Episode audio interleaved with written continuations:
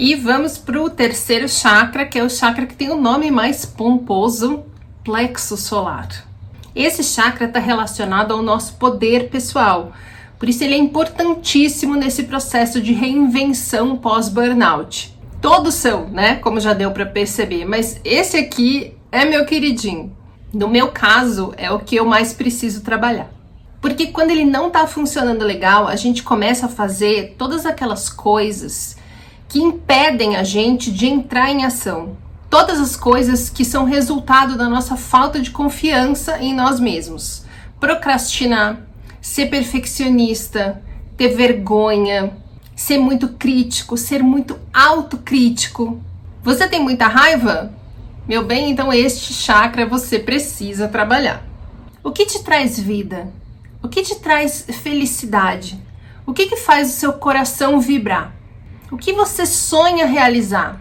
O que você quer fazer? O que te impede? O que te impede é achar que você não é merecedor, que você não é bom o suficiente, que você não consegue. E a gente acha essas coisas quando esse chakra está emperrado.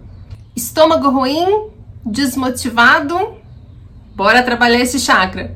A cor desse chakra é o amarelo e o elemento dele é o fogo. Então, se você puder fazer a meditação no sol, eita, que vai ser uma beleza. E para intensificar o trabalho com o chakra, se você usar no seu dia a dia roupa, peças de roupa, acessórios amarelos ou dourados, como eu estou fazendo, isso vai ajudar bastante.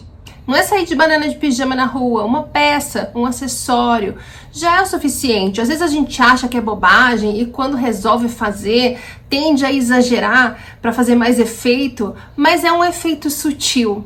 Pode pôr uma peça de roupa, um acessório amarelinho ou dourado e o trabalho já vai estar tá sendo intensificado. Vamos lá?